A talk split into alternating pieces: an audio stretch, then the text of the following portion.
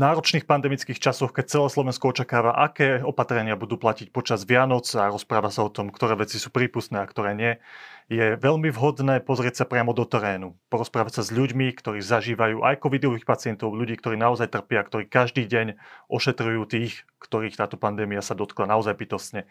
A to je príležitosť na to, aby sme do štúdia aspoň takto cez, cez Zoom pozvali primára interného oddelenia z Považsko-Bystrickej nemocnice pána Milana Kulkavského. Vítajte. Dobrý deň, prajem, ďakujem pekne za pozvanie. Pán Kukolský, úplne na úvod, viem, že máte za sebou nočnú službu, ste aj teda vyčerpaní z toho celého, tak skúste povedať tak spontánne takú vašu skúsenosť z tej služby a z toho, čo vidíte u vás v nemocnici v súvislosti s pandemickou situáciou. Rád by som povedal, že tá situácia sa zlepšuje a aj posledné dny badáme mierny pokles tých pacientov, ktorí s covidom prichádzajú k nám do nemocnice. Za posledné dva pracovné dny sme prijali okolo 20 pacientov nových na naše covid oddelenia. Aby som to možno aj upresnil, v našej nemocnici máme 4 akutné reprofilizované oddelenia covidové, kde je okolo 81 akutných lôžok. Žiaľ Bohu, nie všetky sú aj kyslíkové, čiže robíme, čo sa dá k dnešnému dňu, teda keď som čerstvo po službe, ráno som odchádzal okolo 8 z práce a vopred sa ospravedlňujem divákom, ak by som pôsobil niekedy spomalenie alebo spadu, tak to bude tým, lebo som si teda nepospal, to je vyše 24 hodín, človek je viac menej na nohách alebo sedie za počítačom, tak ráno nám zostávalo nejakých 12 miest voľných. Ak by bol napríklad taký deň, ako sme mali pondelok, kedy sme za deň prijali tých 12 ľudí, sa to teda naplňa tieto akutné oddelenia, my pravda, že dennodenne pracujeme na tom, aby sme akutné lôžka uvoľňovali a to sa deje takými troma spôsobmi základnými. Chvála Bohu, sú ľudia, ktorým pomôžeme a môžeme ich prepustiť domov, zlepší sa ich zdravotný stav, nepotrebujú kyslíkovú už liečbu a v tabletovej e, terapii, ktorú, ktorú majú, môžu pokračovať aj v domácich podmienkach. Takže tých môžeme púšťať a každý deň takto pacientov púšťame. Potom máme aj jedno eh, neakutné eh, covidové oddelenie ODH reprofilizované, kam prekladáme pacientov v rámci našej nemocnice. A chvála Bohu, dlhodobo nám pomáha aj nemocnica v Ilave, kde je oddelenie tiež doliečovacie, ktoré v súčasnosti je tiež celé reprofilizované pre COVID pacientov a tam im tiež pacientov každý deň posielame. A nie len my, ale aj okolité nemocnice, napríklad Strenčina. Čiže to je druhý spôsob. A tretí spôsob, ako uh, pacienti odchádzajú, žiaľ je ten najhorší, a to sú takí, ktorí nám zomierajú. No.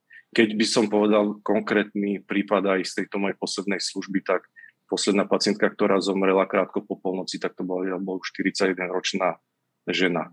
Aj keď mala určité komorbidity, ale uh, určite keby COVID nemala, tak ešte by dlho, dlho mohla žiť. Viete aj vy tak úplne stručne ukázať tú základnú štatistiku očkovaní, ktorí sú u vás hospitalizovaní versus neočkovaní? Vie, máte v hlave tie pomery? Tie pomery sú vo všeobecnosti rovnaké po celom Slovensku, čiže 80, pohybuje 20, sa to medzi... Približne. Áno, 80-20, aj keď posledné dni to bolo skôr také vyššie číslo, že 85%. A keby sme to ešte mohli špecifikovať, tak tí, ktorí u nás ležia, e, pacienti očkovaní, tak sú to väčšinou starší ľudia po 70 po 80 ktorí dostali druhú dávku ešte niekedy na jar e, tohto roku, čiže ten časový odstup od tej druhej dávky je veľmi, veľmi dlhý a častokrát sú to aj takí pacienti, aj kolegovia často, často o tom hovoria, že uh, príčina aj tej hospitalizácie častokrát, alebo aj žiaľ Bohu umrtia nie je možno priamo ten COVID a častokrát aj zhoršenie tých chronických ochorení. A keď dostane zápal plus takto ťažko č- chorý človek, a má, dajme tomu, chronické srdcové zlyhávanie, tak je to veľmi zlá kombinácia. Takže sú to takíto, ale určite vo veľkej väčšine sú to pacienti, ktorí sú neočkovaní. A medzi tými mladšími, ak by sme brali od 50 dolu, tak to je takmer 100%. Chcem ešte ujasniť jednu takú štatistickú vec. E, matematik Richard Kolár konštatoval už pred, tuším, dvoma týždňami, že keď sa budeme v týchto dňoch pozerať na štatistiku hospitalizovaných s covidom, tak e, tie štatistiky nám nepovedia úplne, nevypovedajú o naozajstnej realite, pretože nám do mnohých tých nemocníc sa tí ľudia jednoducho nedostanú. Že tie nemocnice sú tak vyťažené a ak sa aj dostanú, tak tá starostlivosť samozrejme nie je taká, aká by bola potrebná. A, a preto by tie čísla v skutočnosti boli oveľa vyššie, keby aj naše kapacity boli vyššie. z tej vašej skúsenosti, ak máte vôbec takúto informáciu, dokážete prijať do nemocnice všetkých tých ľudí, ktorí potrebujú byť hospitalizovaní? Ak by som hovoril za našu nemocnicu, eh, za kolegov, celý môj tým, tak určite pacienti, u ktorých je potrebné prijatie, tak všetci sú prijatí. Vždy robíme naozaj všetko preto, aby sme ich prijať mohli a pokúsili sa im aspoň pomôcť, aj keď eh, na začiatku hneď vidíme napríklad rengenový nález, ktorý je katastrofálny. Vieme, že ako ten pacient žiaľ Bohu, žiaľ Bohu skončí, že to neskončí dobre. Veľkým problémom je aj to, že mnohí pacienti prichádzajú pomerne neskoro keď počujeme, že sa im už týždeň dýcha a potom si zavolajú záchranku niekedy o polnoci, po polnoci. Znači, je to taká zaujímavá skúsenosť z mojich posledných služieb, že väčšina tých COVID pacientov mi chodila, že keď som slúžil nie v čase, dajme tomu od 3. do 6. 7. ale bolo, boli to hodiny nočné alebo, alebo skore ranné, že čakali do poslednej chvíle a už keď prídu takto, tak naozaj častokrát e, žiadna pomoc nie je. Veľmi diskutovaná téma umelá plúcna ventilácia, e, pocit mám, a nie je to len pocit, ale sú to aj fakty, a nielen z našej nemocnice, ale určite aj z nemocnic po celom Slovensku, že vyzerá to v súčasnosti tak, že tá umelá plusná ventilácia nie je možno ten nástroj, ktorý pomáha liečiť tých pacientov, ale žiaľ Bohu, častokrát to vyzerá skôr tak, že predlžuje e, ten čas do toho, čo nevyhnutne príde k úmrtiu, lebo veľmi málo pacientov sa nám darí z umelých plúcnych ventilácií dostávať e, na bežný kyslík a potom do domáceho prostredia. My sme mali pokiaľ mám e, najnovšie informácie od kolegov, jednu pacientku za posledné mesiace, ktorú sa podarilo odpojiť a všetci ostatní, buď ešte niektorí u nás zostávajú, tých ložok my máme 6, 6 na umelej plusnej ventilácii, alebo potom zomierali. Čo ja pod, e, považujem za podstatné v liečbe, tak nie ani tá umelá plusná ventilácia, ale tzv. high flow alebo FNO, vysokopritoková ventilácia, pri ktorej pacient nemusí byť uspatý. A toto je prístroj, ktorý dennodenne zachraňuje množstvo životov. My ich používame 10, ráno som si to schválne pozeral, všetkých 10 máme obsadených. Keď si zoberiete všetkých týchto 10 pacientov, čo je na tom HFNO, by pôvodne, keby tie prístroje neboli, boli napojení na umelú plúcnú ventiláciu. Čiže mnohí by neboli, lebo by nebola voľná umelá plúcna ventilácia a mnohí aj z tých, ktorí boli napojení, by skončili veľmi zle. Čiže aj touto cestou možno by som uh, chcel poďakovať uh, za to, že tieto prístroje máme a chcel by som povedať, že bolo ideálne, keby sme ich mali ešte viac a mohli by sme viacerým pacientom pomáhať, pretože pravda, že už dochádzalo k situáciám, kedy sme sa si museli vyberať, že ktorého pacienta na to FNO napojíme a ktorého už z toho, čo ste povedali, sa ma dotkli také dva zaujímavé fakty. Najskôr pôjdem k tomu, čo ste povedali naposledy, k tomu vysokopretokovému kyslíku. HFNO. Hovoríte, že by ste potrebovali viac tých prístrojov. Teda nie je to len otázka personálu. Naozaj ešte stále je to aj technická otázka, že potrebujete aj prístroje a dokázali by ste ich personálne obslúžiť. Keď hovorím konkrétne o tomto HFNO, tak je to prístroj, ktorý si dokážeme obslúžiť aj bez toho, aby sme mali vzdelanie anesteziologické, keďže pacient nie je na umelej plúcnej ventilácii. U nás je taká dohoda, máme jedno oddelenie, kde týchto pacientov sústreďujeme a chodia nám ich kontrolovať pravidelne kolegovia, anesteziológovia, ktorí upravujú tie prietoky. Ja keď to úplne laicky poviem, keď pacient príde e, na COVID oddelenie a potrebuje kyslík, tak ten obyčajný, nazvime ho kyslík v úvodzovkách, tam môžeme dosiahovať prietoky možno 25 e, litrov za minútu a pri tomto HFNO už hovoríme maximálne okolo 70. Čiže to sú obrovské prietoky, naviac ten vzduch je ohrievaný, e, čiže kvalitnejší. A obrovská výhoda je teda, že pacienta nemusíme uspávať, môže sa polohovať sám, aj to polohovanie je teda veľmi dôležité. Keď už pacient uspatý, okolo toho pacienta musí pobehovať viac ľudí. Keď ich polohujeme napríklad v službách, tak vyzývajú častokrát kolegovia z e, oddelenia ára, aby sme im prišli pomôcť aj my, predovšetkým chlapi slúžiaci napríklad ortopédi, chirurgovia, teda z iných oddelení pomôcť tým ženám, sestričkám na uh, covidových árach, aby sme im pomohli s pacientami ich polohovať na brucho, na bok a tak ďalej, lebo tam musia byť minimálne 5-6 ľudia. Niektorí pacienti sú aj ťažko obezní, tak je to veľmi náročná práca. Druhá vec, ktorá ma zaujala z toho, čo ste povedali, bolo, že sa pozriete na snímok pľúc toho človeka, ktorého ste práve hospitalizovali mhm. a už s vysokou pravdepodobnosťou viete povedať, že tento to ťažko zvládne. To je naozaj tak, že dá sa jednoznačne už povedať, že jeho šanca na prežitie je, je veľmi nízka, už podľa toho prvého snímku plúc, ktorý vidíte? tak po tých skúsenostiach, ktoré máme, nazývame empirické skúsenosti a keď príde pacient, ktorý z tých uh, dvoch strán plúc, keď si ich zoberiete a má tam možno centimetr, 2 cm štvorcové plochy, ktorá, na ktorej vidno, že ešte tie plúca v danej oblasti fungujú, tak je vysoko pravdepodobné, že bude mať obrovský problém, aby sme ho z toho dostali, lebo to sú naozaj veľmi, veľmi rozsiahle zápaly plúc. A o čom sa tiež málo, málo hovorí, a tí pacienti nám budú pribúdať a bude aj obrovský problém s tým, že sa rušili po celom Slovensku v dávnejšej aj blízkej dobe plúcne oddelenia, že bude málo odborníkov, ktorí sa o nich budú starať. Lebo tým, že nie sú plúcne oddelenia, v menšej miere dochádza k, k vychovávaniu špecialistov pneumologov. No a nám teraz ľudia, ktorí aj prežijú a prežijú ťažký stav, tak odchádzajú z nemocnice s ťažkým poškodením plus a častokrát sú odkazaní na to, aby kyslík používali aj doma. No, rozvíja sa plúcna fibroza. Hovorí sa o transplantácii plúc ako poslednom riešení, ale naozaj nemôže byť naša predstava reálna a možno naivná, že veľa ľudí sa k tomu dostane. To bohužiaľ nie, lebo na Slovensku sa to ani nerobí, musí sa využívať transplantačný program tu z okolitých krajín, že to je, to je veľmi náročné. A keď si zoberiete ľudí v našom veku, hej, mladých a keď e, boli dovtedy aktívni, chodili po horách, venovali sa športom aktívne, a z nemocnice odchádzajú tak, že majú problém e, prejsť 2 metre, aby sa, bez toho, aby sa zadýchali, tak to je hrozné. Sú to ľudia v produktívnom veku, ktorí úplne, úplne zbytočne skončili v ťažkom stave na COVID oddelení. Zabrnem si do toho, teda nedali sa zaočkovať. Ak by aj ochoreli a boli zaočkovaní, ten prvý bol oveľa miernejší a takto končia ako invalidi doživotní. A ak sa jedná o ľudí, ktorí sú živiteľi a rodín, tak to budú osobné, také rodinné tragédie, s ktorými ešte budeme asi bojovať dlhé, dlhé roky potom. A to ma mrzí. Keď toto vy osobne vnímate a uvedomujete si aj tieto dôsledky na životy tých ľudí, ktorým ste zachránili život, plus vidíte ľudí, o ktorých životy ste bojovali a nepodarilo sa ich zachrániť, to musí byť neskutočný nápor na psychiku. Čo vám pomáha? Máte tie prípady ľudí, ktorí sa naozaj zázračne až podarilo dostať z toho ťažkého stavu a vtedy príde ten pocit satisfakcie? Máte, sú toto práve tí ľudia, ktorí sa podarilo vyliečiť, tá hlavná motivácia fungovať ďalej?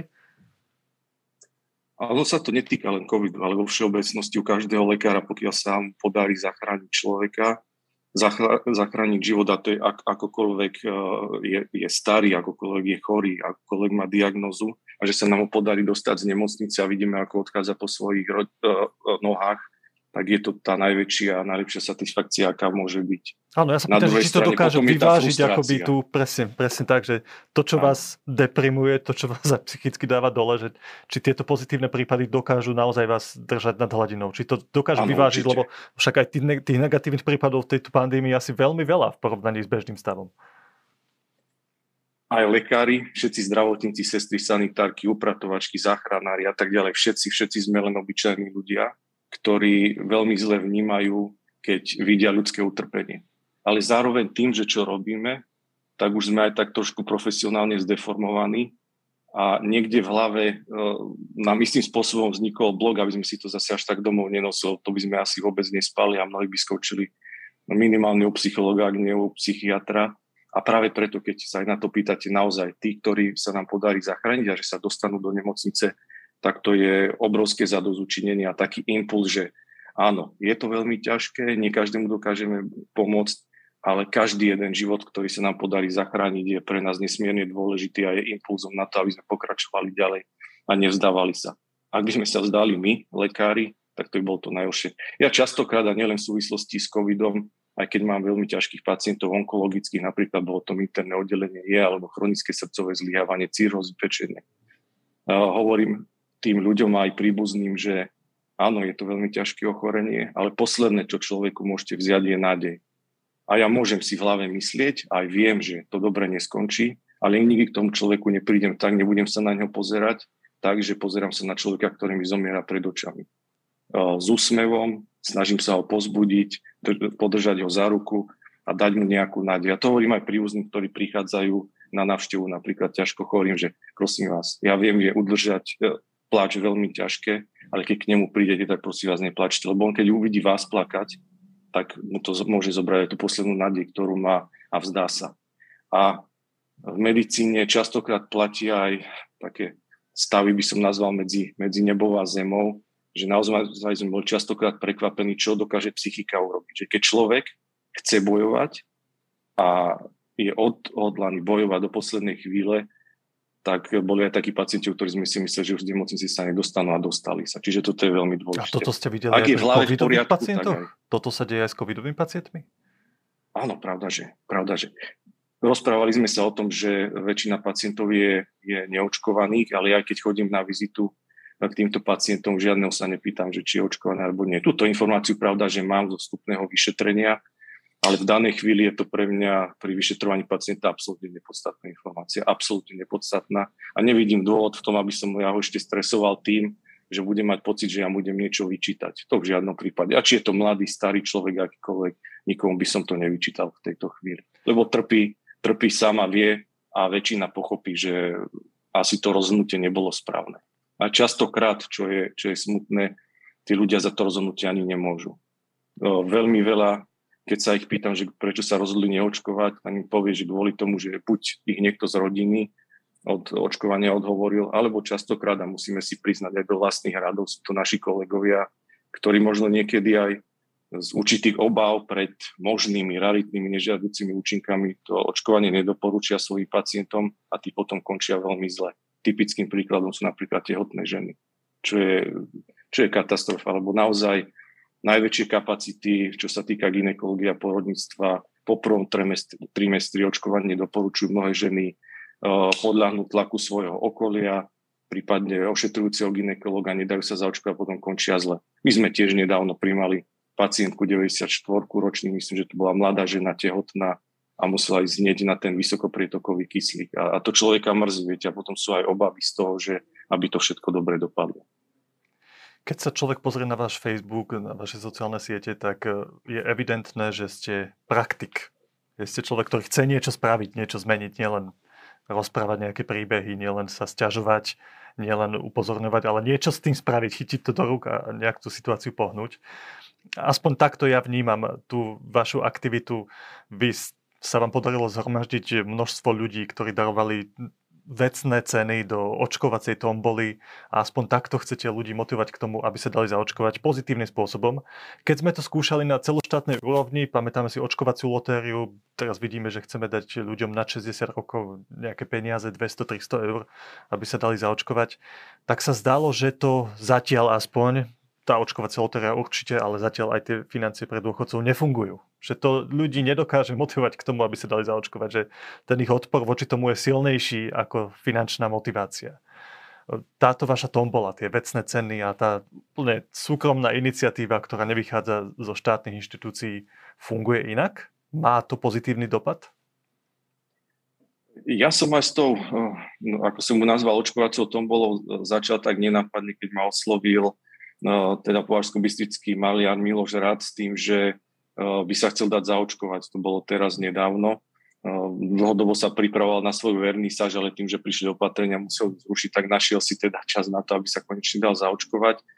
A pritom mi povedal, že by rád daroval obraz, uh, ktorý by sa mohol nejakým spôsobom využiť a vtedy skrsla tá myšlienka, teda, že skúsime niečo takéto, že sa pokúsim motivovať ľudí, aby sa prišli dať zaočkovať a že jednému z nich teda darujeme ten obraz.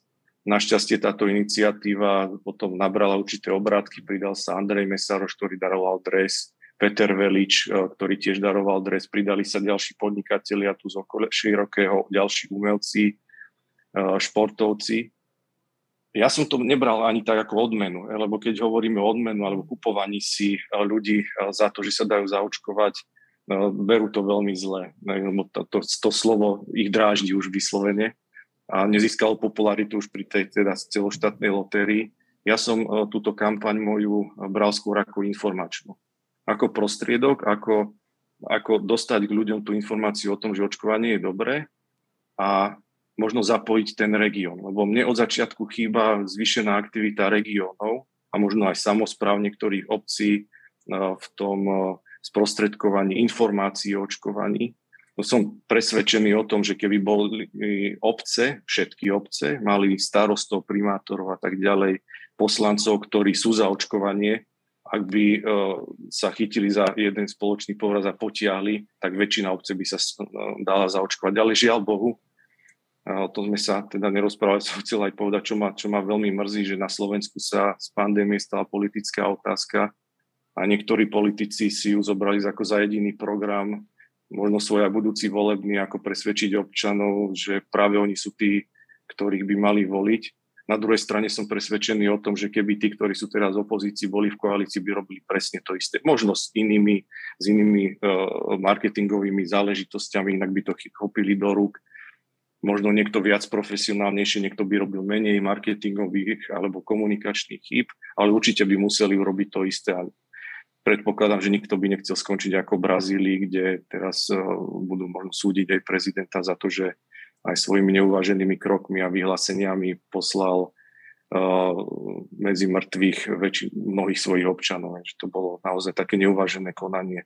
Čiže tej moj, mojej kampani teda išlo hlavne o tú informačnú, informačnú hodnotu a dostalo sa to medzi ľudí a možno aj v rámci, alebo vďaka tomu sa aj my teraz rozprávame, bolo to v správach a tak ďalej, čiže medzi ľudí sa to dostalo a niektorí si povedali, že Veď dobre, tak keď sa pridal a je za očkovanie e, taký hokejista, ako je Andrej Mesároš, ktorý dlhé roky trávil v NHL, keď sa pridajú podnikatelia, ktorí zamestnávajú kopec ľudí, tak sa pridajú ich zamestnanci. A možno keby sa pridali naozaj tí regionálni e, e, politici a ďalšie osobnosti zo spoločenského, kultúrneho, športového života, tak e, by to inak vyzeralo. Len už asi dosť neskoro. No. Ale tak ako sa hovorí vždy, radšej neskôr ako nikdy. A s tým prišla vlastne aj teraz tá kampáň, že darujme si Vianoce, čo oceňujem. Aj keď ja by som povedal, som to niekde písal, že už to nie je o darovaní Vianoc, ale skôr by sme si na tie Vianoce mali darovať lepší rok 2022, lebo ak sa zaočkujeme a uvidíme, čo príde s Omikronom, tak zvýšime pravdepodobnosť toho, aby naozaj ten rok 2022 bol lepší, ako boli tieto predchádzajúce dva, lebo to je to je katastrofa, čo tu prežívame. Viete, okrem toho, že sa tá informácia, že aj známe osobnosti sa dali zaočkovať a že sú tam nejaké vecné ceny, teda to, to sa šíri, že existuje nejaká tombola, tak eh, viete, okrem toho, že sa to dostalo k ľuďom, čo je jasné, to je evidentné z toho, že ste v médiách, že majú médiá o vás záujem, aj ľudia na vás reagujú, na váš Facebook, pribúdajú vám tí sledovatelia. Viete povedať aj to, že či to malo naozaj okrem tej informácie aj praktický dopad na tých ľudí, že to niekoho motivovalo k tomu očkovaniu? No, tak napríklad, keď sa s ňou priamo začínalo s tým obrazom, tak my sme dovtedy očkovali dvakrát do týždňa iba a ako prišla, prišla táto kampaň, ja nehovorím, že to je len kvôli tomu, lebo tých, tých uh, faktov, ktoré k tomu vedú ľudia, aby sa dali zaočkovať, je určite viac a bolo by z mojej strany naivné teraz hovoriť, že vďaka tomu, že sme dali nejaký obraz do očkovacej uh, tomboli, že to pomohlo, ale niekoľkonásobne sa zvýšil počet ľudí, ktorí uh, sa dali zaočkovať a o tom svedčí, že prichádzali aj kvôli tomu sú aj informácie z očkovacej ambulancii, že sa priamo pýtali, že naozaj je to pravda, ten obraz tam bol, mohli ho vidieť a potom, keď sa pridal Andrej Mesaroš, tak to hlavne medzi mladými zarezonovalo. A keď som aj odovzdával tie ceny, tak boli nadšení z toho. A ocenili to, že takýmto spôsobom, že môže to byť maličko, to nie je 100, 200, 300 tisíc a to možno bola aj chyba tej veľkej kampane, že možno tam mali byť menšie sumy a podchytených viac ľudí a viac sa venovať dôchodcom, ktorí aj bez covidu sa majú veľmi zle a každá koruna im pomôže.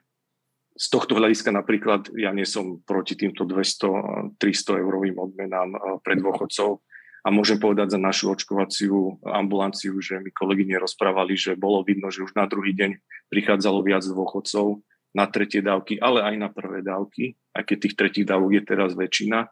A pýtali sa na to. A naj, najviac ich potešilo, keby to bol čistý cash, niektorí sa pýtali, že či priamo dostalo na ruku tie peniaze, tak to nie, dostanú tie šeky. Ale poteší ich to, lebo človek, ktorý eh, je v produktívnom veku a zarába si, tak eh, možno to tak nepociťuje, ale pre tých dôchodcov 200-300 eur je obrovský peniaz, ktorý dostanú. Pán Kulkovský, ja viem potvrdiť to, že tá vaša iniciatíva z hľadiska toho, že rozšírma informáciu o očkovaní sa dostala medzi širokú verejnosť, lebo eh, poviem taký anekdotický príklad.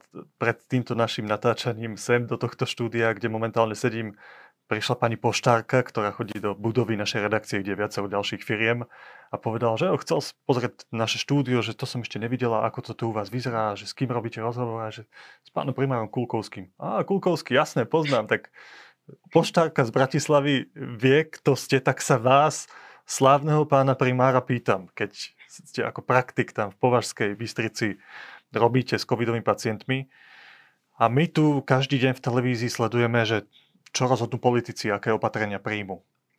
Včera sme videli, že sa môžeme stretnúť na Vianoce aj s našimi príbuznými. Napríklad vieme, že sú finančne motivovaní seniory, vieme, že sa uvažuje potom, ak nezaberie toto opatrenie o povinnom očkovaní.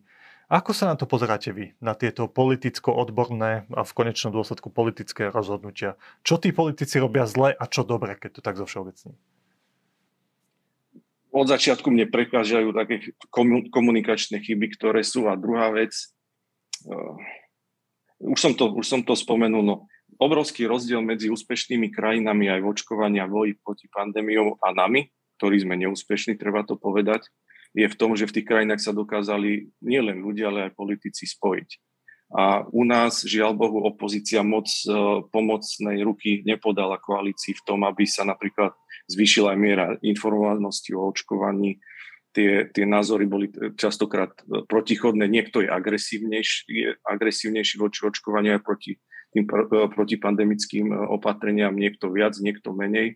A toto je podľa mňa obrovský, obrovský problém. Ja oceňujem aktivitu každého jedného politika, ktorý sa snaží či už podporou tých protipandemických opatrení alebo aj aktivitou na sociálnych sieťach eh, medzi svojimi voličmi, zvýšiť povedomie týchto ľudí o ochorení COVID-19, o tom, ako ho liečiť, o tom, ako mu predchádzať. Peter Vysolajský častokrát hovorí, že pandémiu alebo COVID neporazíme v nemocniciach, ale pred nemocnicami. A to je veľmi dôležité. A pred nemocnicami ju môžeme poraziť jedine eh, očkovanie. Očkovanie je prevencia. Možno Problém taký slovenský je aj ten, že prevencia je u nás zaznávaná a nevenuje sa aj dostatočná pozornosť. A nie len ohľadom covidu, ale aj napríklad kardiovaskulárne ochorenia a mnohé iné.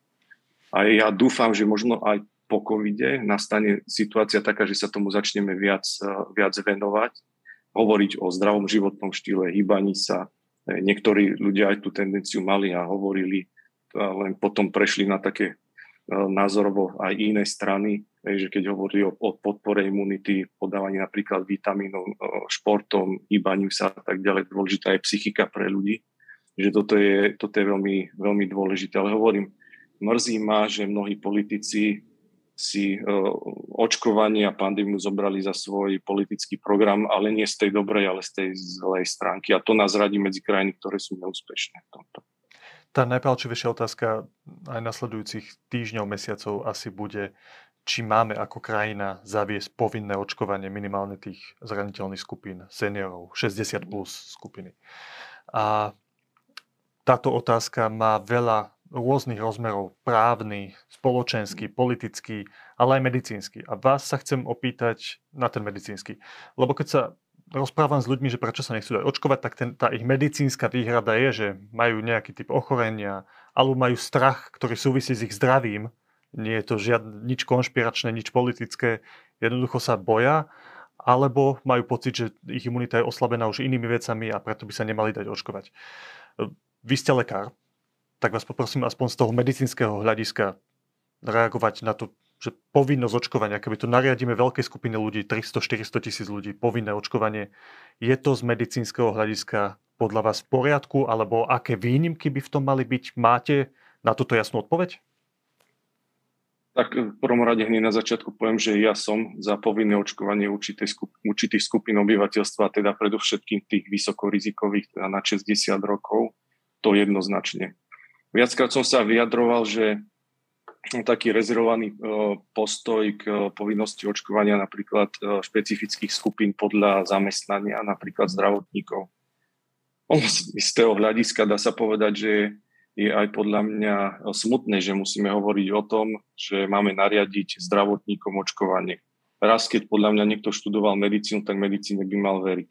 A ak verí medicíne, verí medicíne založenej na dôkazoch, na faktoch. A fakty sú jednoznačné.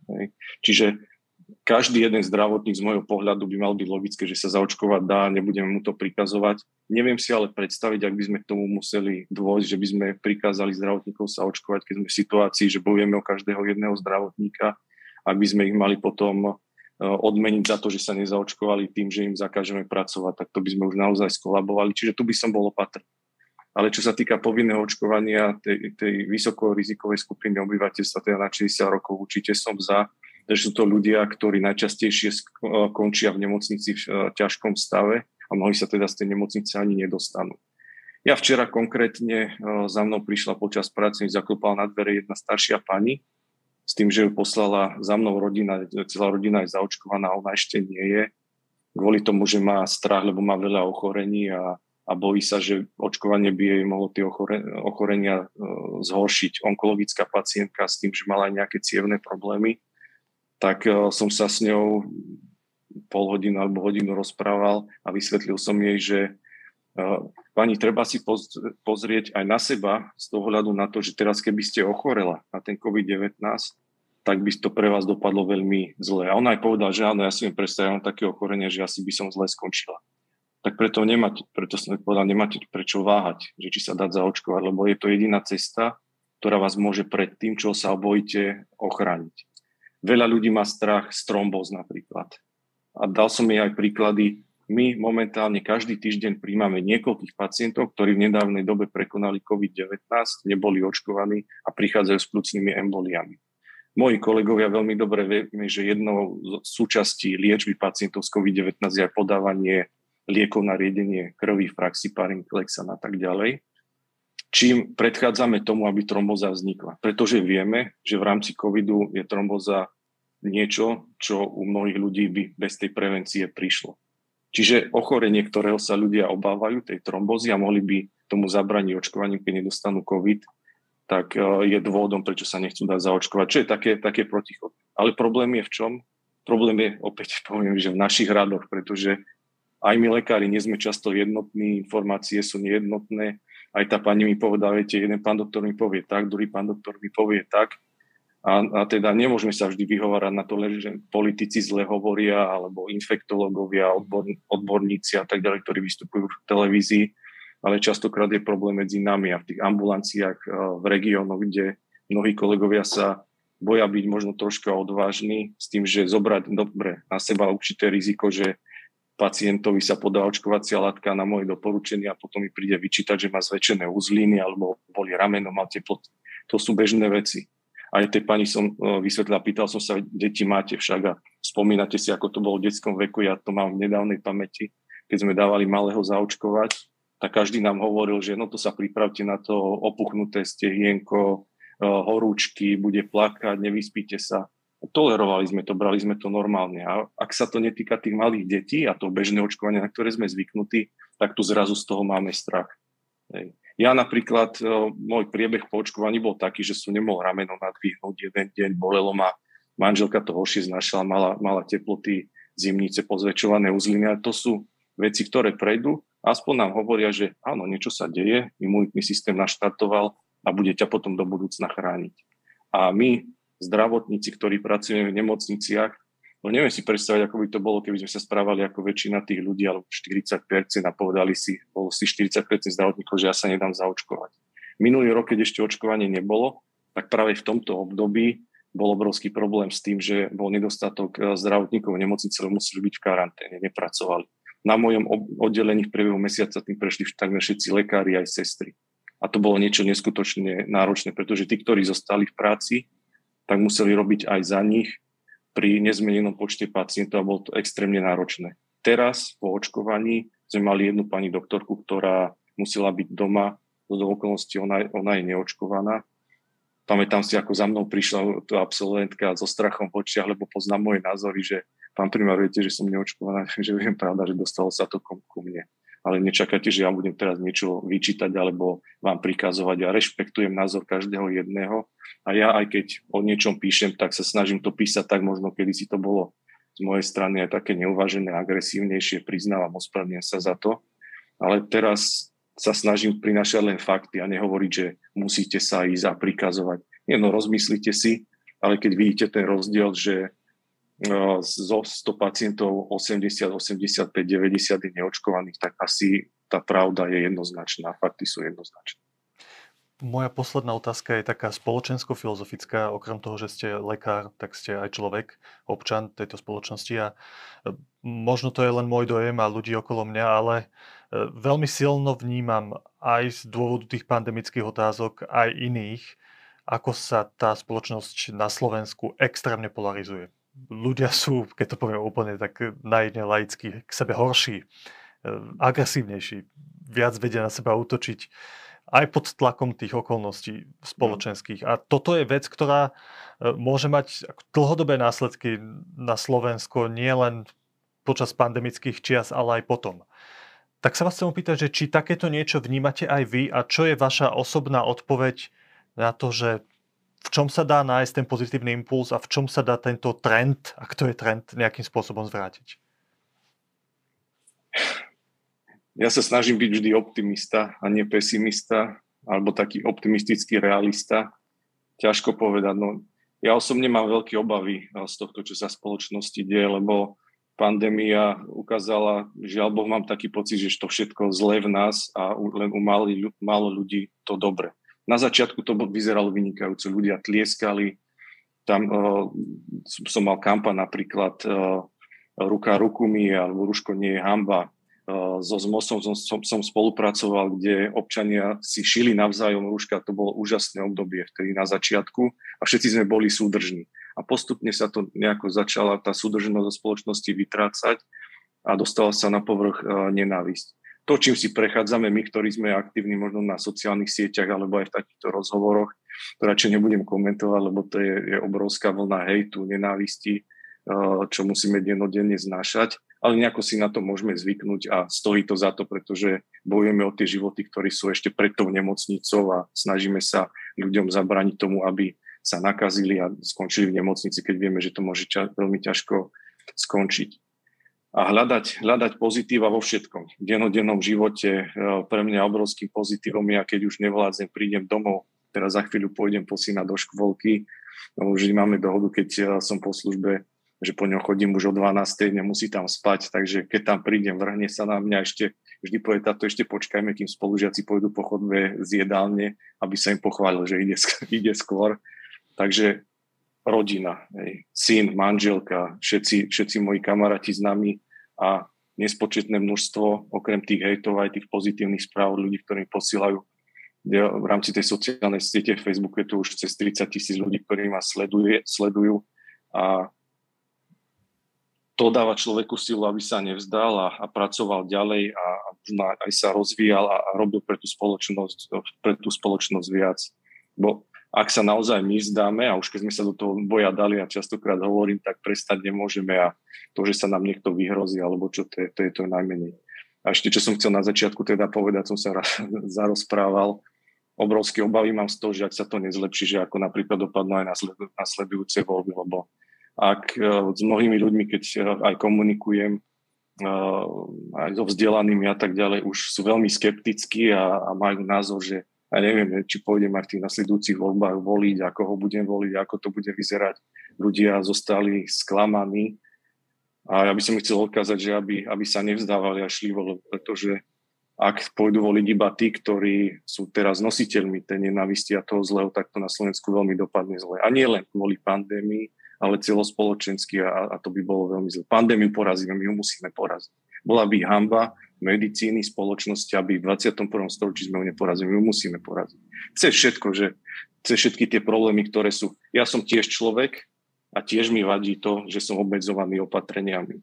Hej, najradšej by som šiel do divadla, na športoviska, so synom, e, ísť si zahrať futbal, zakopať si, venovať sa priateľom, išiel do reštaurácie. Čiže ja by som sa tiež rád venoval mnohým, mnohým tým eh, veciam, ktorými sme sa, ktoré boli pre nás samozrejmosťou predtým, ako pandémia prešla. Naozaj aj hygienika, politikov, všetkých, ktorí majú tie rozhodnutia alebo ktorí stoja za rozhodnutiami, ktoré sú nepopulárne, určite ich to mrzí. Strácajú aj politické body, ale jednoducho musíme vydržať. Veľmi diskutovaná téma zatvorené školy.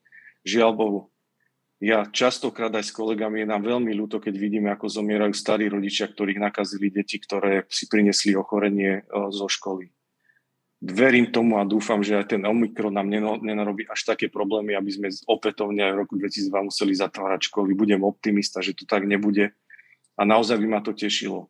Ale v tomto sa vo mne bije, bijú dve veci, teda takáto ľudská, občianská, že naozaj ma to hnevá, tieto obmedzenia a nechcem ich, ale druhá je tá odborná, že iná možnosť nie je. A naozaj ľudia, môžete mi veriť, že iná možnosť, ako sa aj na tento čas obmedziť, nie je ak chceme ten boj úspešne dobojovať a dať sa aj zaočkovať, veriť ľuďom a veriť všetkým tým, ktorí hovoria, že uh, spolupráca, spolupráca a súdržnosť uh, je tá jediná cesta, ako sa z tohto dostať. A zbaviť sa troška tej nenávisti, uh, hejtu, ohovárania ukazovania na seba prstom, ten je taký alebo taký a nerozdeľovať spoločnosť na očkovaných, neočkovaných. My by sme mali byť všetci, všetci spolu a ja verím tomu, že postupne sa to zlepší a, a úspešne dobojujeme tento boj. My to potrebujeme, aby nám aj obyčajní ľudia zvonka pomohli. Hovorí primár interného oddelenia Považsko-Bystrickej nemocnice pán doktor Milan Kulkovský. Pán doktor, v tejto chvíli mi zostáva už len zaželať vám veľa síl asi v tom všetkom dobrom, čo robíte a poďakovať sa vám za to. E, prajem vám aj príjemné sviatky a všetko dobré. Ďakujem pekne, podobne. Príjemné sviatky všetkým.